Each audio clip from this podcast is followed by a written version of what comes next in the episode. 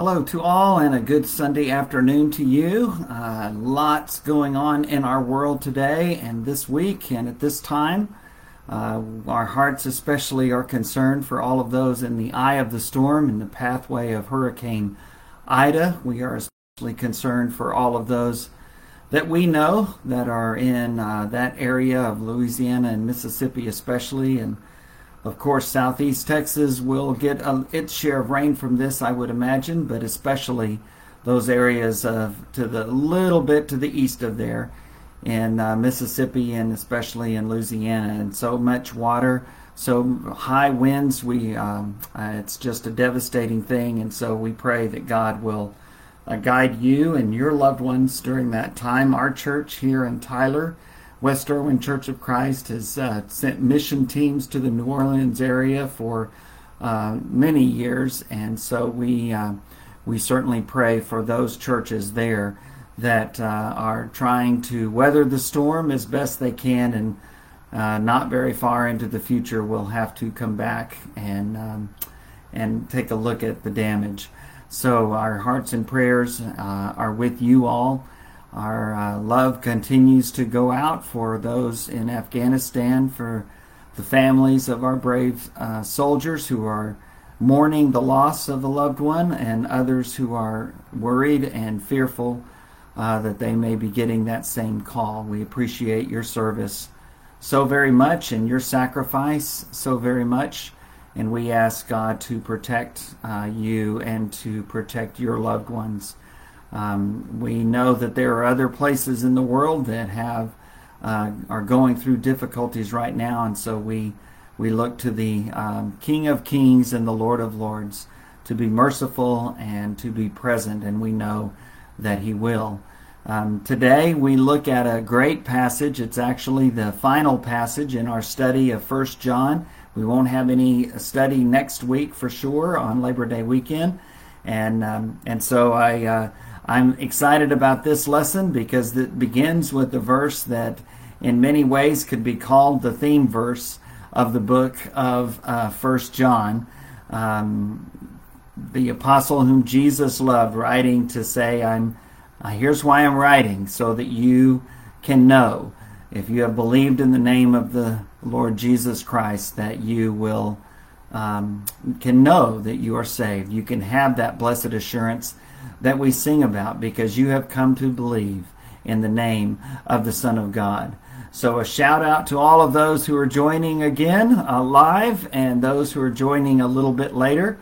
Uh, hello to my dear friends Larry and Lynn and Eric and Cindy and others that will be watching along the way. What a blessing uh, you are.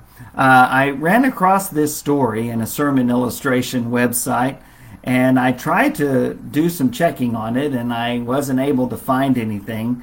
And I'm kind of thinking it's because um, they they got shut down. Uh, but listen to this: there was a website, and a man for twenty dollars offered guaranteed admission into heaven. Sounds pretty good, right? Although police considered it a scam, duh. Detective uh, Mark Johnson admitted it would be pretty tough to prove he's wrong. Did you get that? It sounds like the perfect scam, right? I mean, who can say that he's wrong? Um, uh, interesting. The certificate is also available for cherished pets at a discounted price of only $15. Uh, commenting on the report, one minister said, Our calling is to teach and to preach what's in the Bible. I guess there will always be people who take advantage of people and use religion to do it. Unfortunately, that has always been the case, uh, and that is certainly the case now. We are mindful of the temptations that Jesus faced in Matthew 4 and in Luke 4 when Satan hit Jesus on the last two with Scripture to try to turn him away from the will of the Father. Uh, this website warned that only God knows which faults will keep us out of heaven, uh, whatever those might be. And so it gives its disclaimer in a way. After raising the specter of uncertainty, the article says, the website promised that with this 100% guaranteed heavenly admission certificate, there is now, quote, no need for confessions or penance.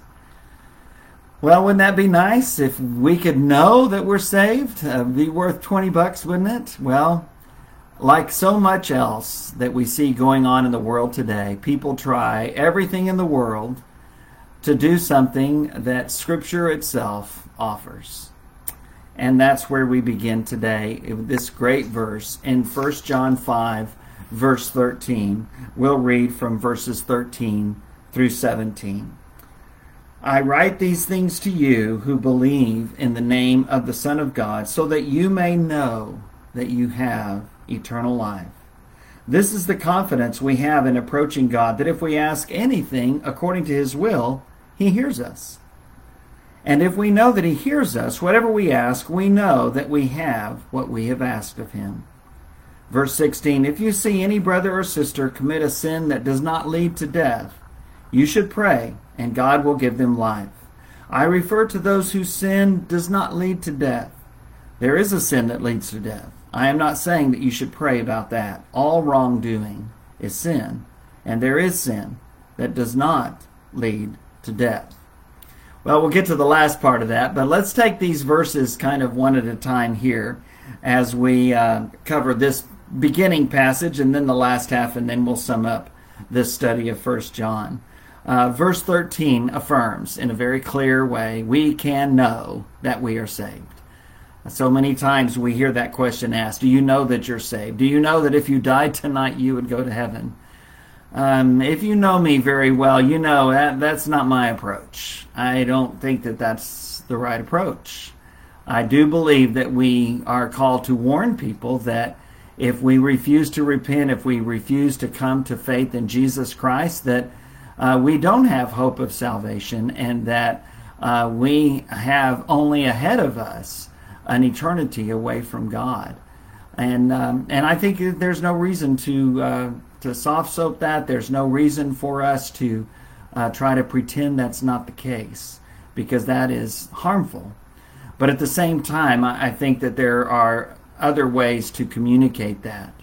Um, I'm always a little leery of that kind of, of, uh, of fear mongering in the name of Jesus Christ. I, I know Scripture is very clear in saying that there is a hell and that there is a heaven.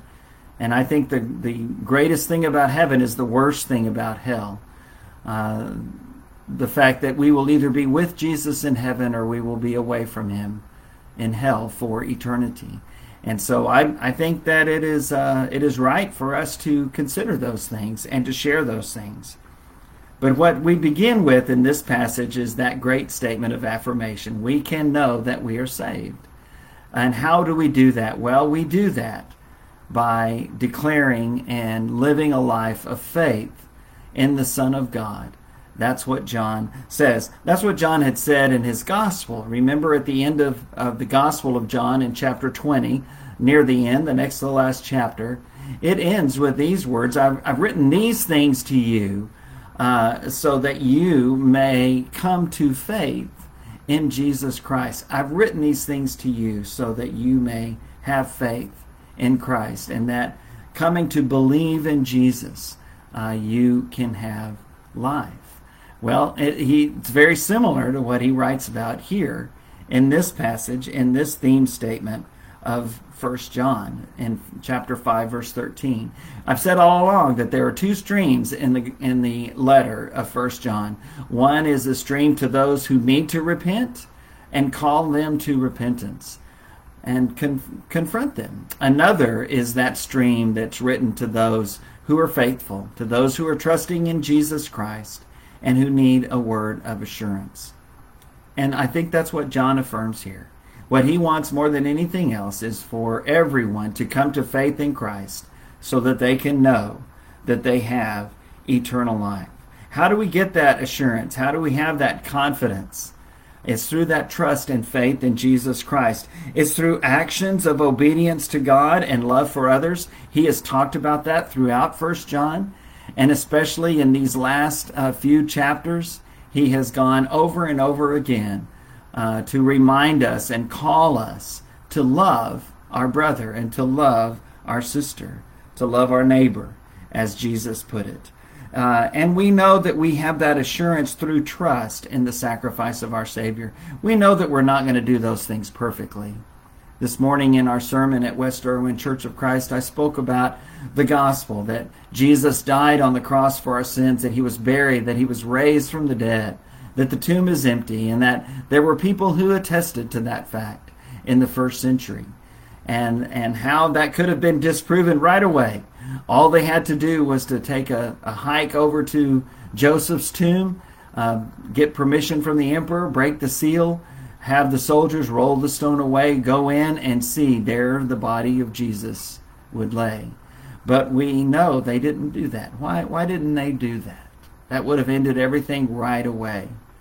And when the disciples started spreading the story, when the church began, uh, it was less than two months after that day, and it was right there in the same city where that occurred.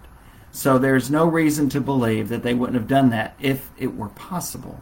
The problem is, is that Jesus wasn't there, and it was not possible. So they had to spread this wild story of these weak disciples uh, overtaking a, a extra Roman guard charged with uh, their lives to guard that tomb and and that that's what happened. They they stole the body of Jesus from those soldiers, and that's ridiculous.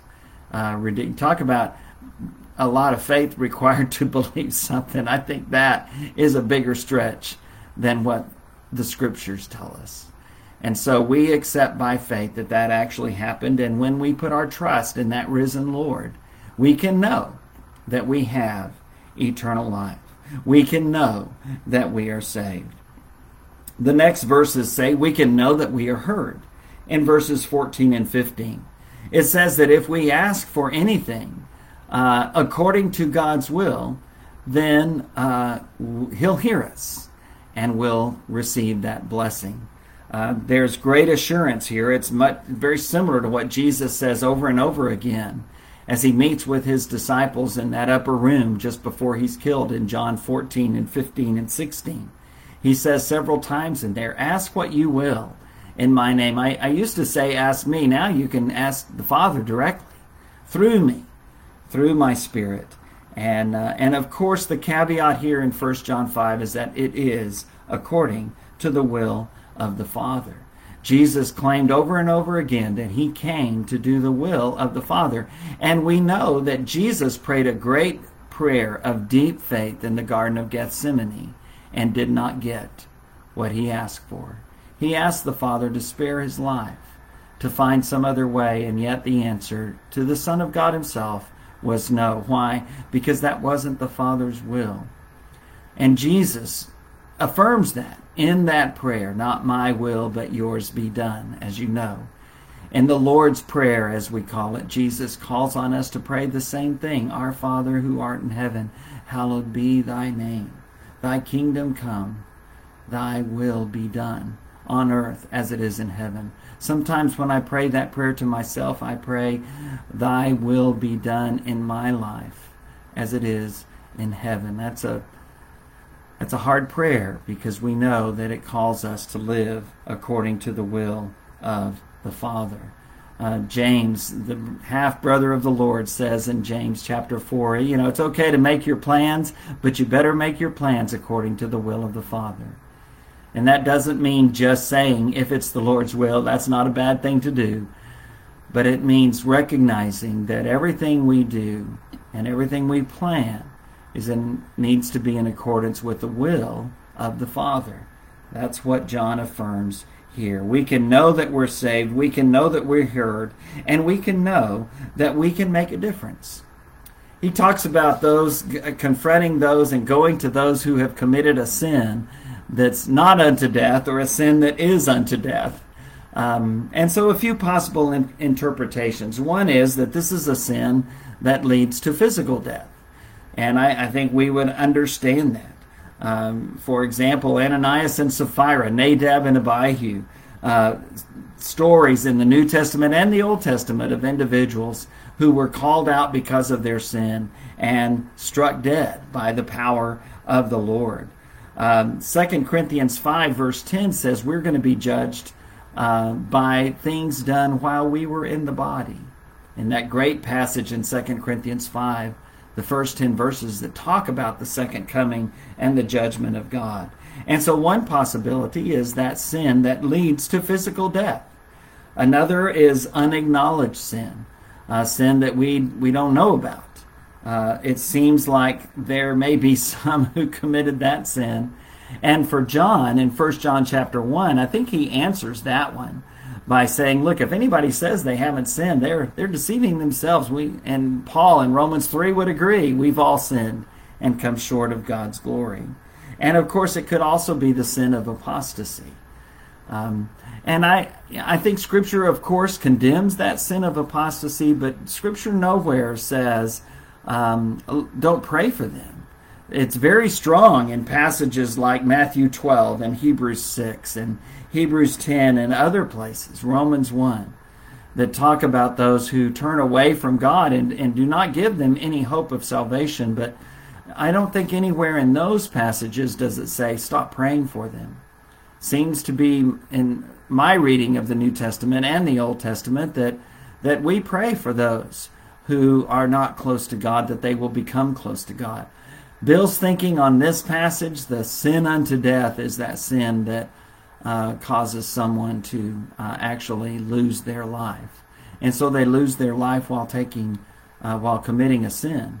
And I, you know, I, I think that uh, that doesn't necessarily mean that they're lost eternally. I, I think that that's always a possibility. We don't know people's hearts. Uh, even in the sin of suicide, we, we don't know their heart. We don't know what was going on. God will judge them based on His grace and His mercy. Um, I, I know when Jesus comes, I could be involved in a weak moment and, and be actually sinning at that moment when he comes back. An individual who is in a, a car accident or some other uh, uh, thing that takes their life while they're uh, drunk, that's a sin. Uh, well, again, um, we can't uh, say that that's not something that is wrong. And, and, but that but to say that that means because they died while committing that sin that they are lost, I don't think that that's the case. Well, what's the difference, Bill? Well, the difference is if they're still alive, they can still repent. They can still seek God's forgiveness. I think that's what John's saying here. He's saying pray for pray for people. Pray that those who are away from God will come back to him or will come to know him for the first time. Um, we acknowledge the mission and work of Jesus. He came to seek and to save the lost. Luke 19:10. He is the atoning sacrifice. Paul tells us that in Romans 3. John tells us that himself in the first two verses of 1 John 2. Um, he came to save sinners. Paul affirms that great truth in 1 Timothy 1, even calling himself the chief or worst of sinners. And so we share in the ministry of Jesus as ministers of reconciliation, as ambassadors for Christ. That great passage in 2 Corinthians 5 calls us to plead with people uh, to be reconciled to God. Uh, we share in that great ministry. Like Peter says, we're always ready to give an answer to anyone who asks for the hope that is within us. And so I, I think looking at all of those things, John is calling us uh, to have assurance of our salvation, and to realize that we can make a difference in the lives of sinners.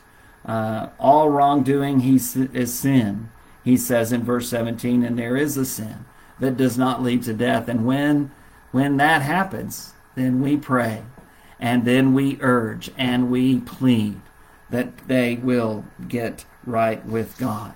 That great verse in 1 John chapter 1 verse 7 if we walk in the light as he is in the light. We have fellowship with one another, and the blood of Jesus Christ, his Son, cleanses us from all our sins. Similarly, two verses later in 1 John 1, verse 9, if we confess our sins, he is faithful and just and righteous and will forgive us our sins and cleanse us. Uh, just as, as John had said in verse 7, he will forgive. He will forgive. Well, these last verses then is a great conclusion to this little letter of First John and builds on that great verse that we just read in verse 13 especially. 1 John 5 verses 18 through 21. We know that anyone born of God does not continue to sin. The one who was born of God keeps them safe, and the evil one cannot harm them. We know that we are children of God and that the whole world is under the control of the evil one. We know also that the Son of God has come and has given us understanding so that we may know him who is true. And we are in him who is true by being in his Son, Jesus Christ. He is the true God and eternal life.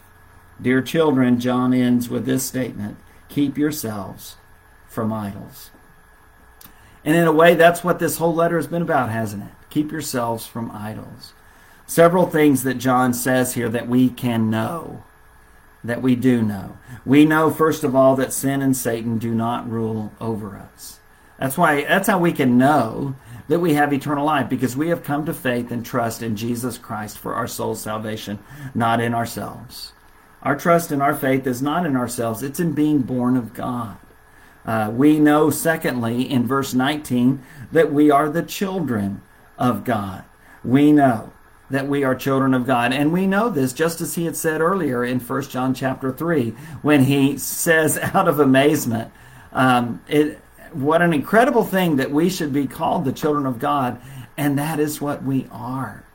Through Jesus Christ our Savior, we actually can be called children of God because we are children of God. John says we know that we are children of God. Thirdly, we know that Satan controls to some extent the world. The second part of verse 19. Of course, we see that in every generation. I was talking with someone this morning and he was saying, well, it sure seems like uh, the world is, is really full of sin right now. And the world has always been full of sin. There have always been horrible, evil people uh, there have always been sinfulness and difficulties, challenges, uh, nations and leaders who act against the will of God. We know that. We certainly see that today. Um, but that's always been the case. And it doesn't mean that we take light the situation that we are confronted with in today's world. This is our time and our world. And so it's very real to us, and we need to act accordingly uh, to what God's calling us to do to be the salt of this earth at this time and the light of this world at this time. And, and we can do that. But Satan has always had some sway in this life, ever since the Garden of Eden. Uh, Satan has lied and is the father of lies, as Jesus says in John 8, and seeks to accomplish his will uh, by doing that, seeks to take people away from their Creator.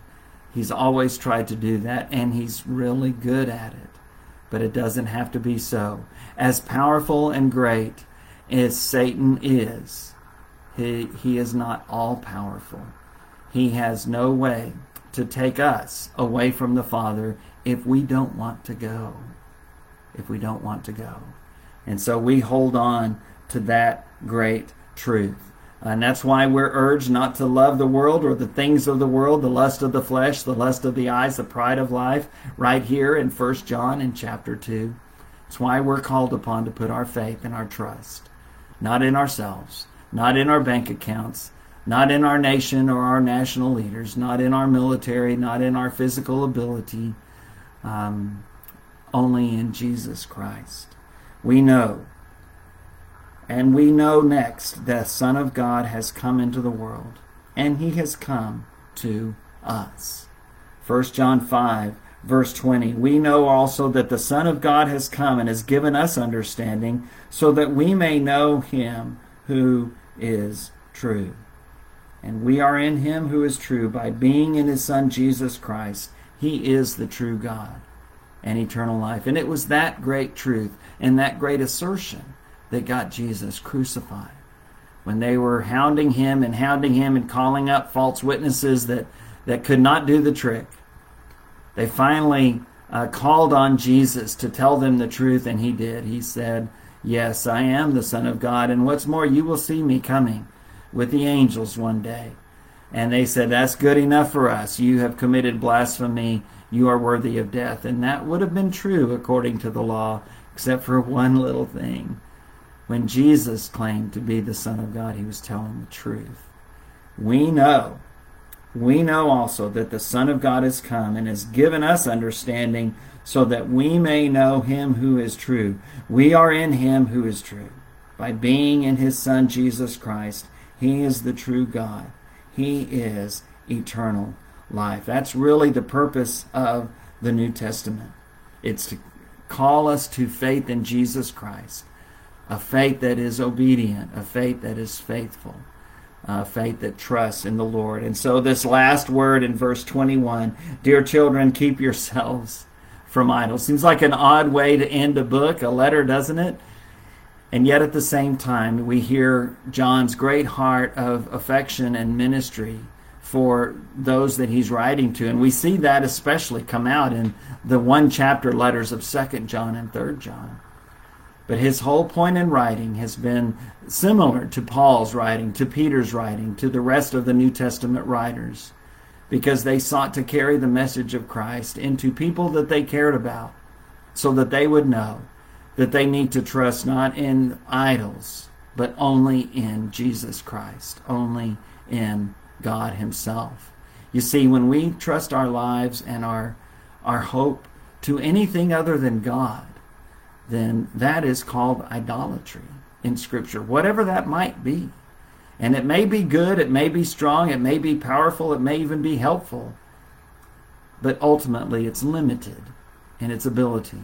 Only Jesus died on the cross for our sins. Only Jesus could. The, the book of Hebrews brings out in a great, great way. Only Jesus could be our great high priest. Only Jesus could bring the great promises that come with this better covenant, the covenant that is sealed with his blood, the blood of the Lamb of God. We sang that wonderful Twila Paris song this morning in our worship assembly. We're called upon to live faithfully. After we had spoken about being uh, separated from Christ because of our sin and how Jesus came and lived and died and was raised, and how we can respond in faith. Our last point this morning was living for Jesus, living in faith. Uh, and that's what John calls his people to do right here. Don't don't pay attention to idols. Don't give yourself to idols, but only give yourself to Jesus Christ. Continue to offer your bodies as living sacrifices, Paul says in Romans chapter 12. In Colossians 3, he tells us that everything we say, everything we do, is to be done in the name of the Lord Jesus Christ uh, throughout the New Testament, that seems to be its purpose to get us to come to faith in Jesus and then to get us to live like we have faith in Jesus. I think it's very important in these terrible, distressing times that are so threatening, and to some much more threatening than to me here in wonderful East Texas. So threatening because of natural disasters, so threatening because of the evil that men do, um, so threatening because of the nature of this world. It's important for us to ask ourselves once again where does my trust find itself? Where does my hope lie? Where does my peace come from? Where do I get my joy? And if the answer in any of those cases is anything other than Jesus Christ, it won't be enough. It just won't be enough. And you can't know that you have eternal life. And so again, as we close up this study of the wonderful letter of First John, I hope it's helped you. Certainly has helped me to go through this again. Two streams that John writes to. One are those who are unfaithful and need to repent, those who claim that they haven't sinned, those who, who have trusted in something other than God, other than Jesus Christ, the Son of God. The spiritual arrogant, spiritually arrogant need a dose of humility. And what John calls them to do is to repent. And his message to them is simple don't wander away from the Lord. Uh, continue to walk in the light and for those who are faithful. They don't need a, a, a, call to repent. They need assurance. They need that blessed assurance of knowing that Jesus is ours because we are his. Those who feel insecure and need a voice of confidence, what John tells them in this great letter is don't wonder about your salvation. They're not wandering. They're like that father that we spoke about in our class, Bible class this morning in Mark 9. I do believe. Help me overcome my unbelief. Well, if you're still praying that prayer, then you can have the assurance of knowing that Jesus is right there with you and that he sends his Holy Spirit to help you and to guide you and to bring you that peace. He has sent his word to, to help us. John has affirmed time and time again in this letter that we are called to live faithfully in accordance to the word and will of God. Uh, and if we get away from that word and no longer seek to live by it, then we become those who are hearing that word of rebuke and are reminded don't wander away from the truth. But if you're living to please God, if you're seeking His will, if you're reading your Bible, if you're trying to find that right path and, and you seek to live that way, then the message of John is clear. Don't wonder about your salvation. If you have been baptized in the name of Jesus Christ by His authority, based on His death, burial, and resurrection, for the forgiveness of your sins, then you've been raised to live a new life. And while that new life won't be sinless,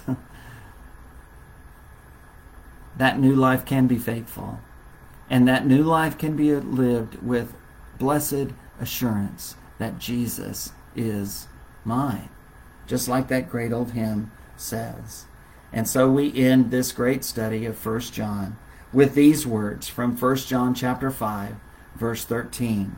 I write these things to you who believe in the name of the Son of God, so that you may know that you have eternal life. May God bless you always.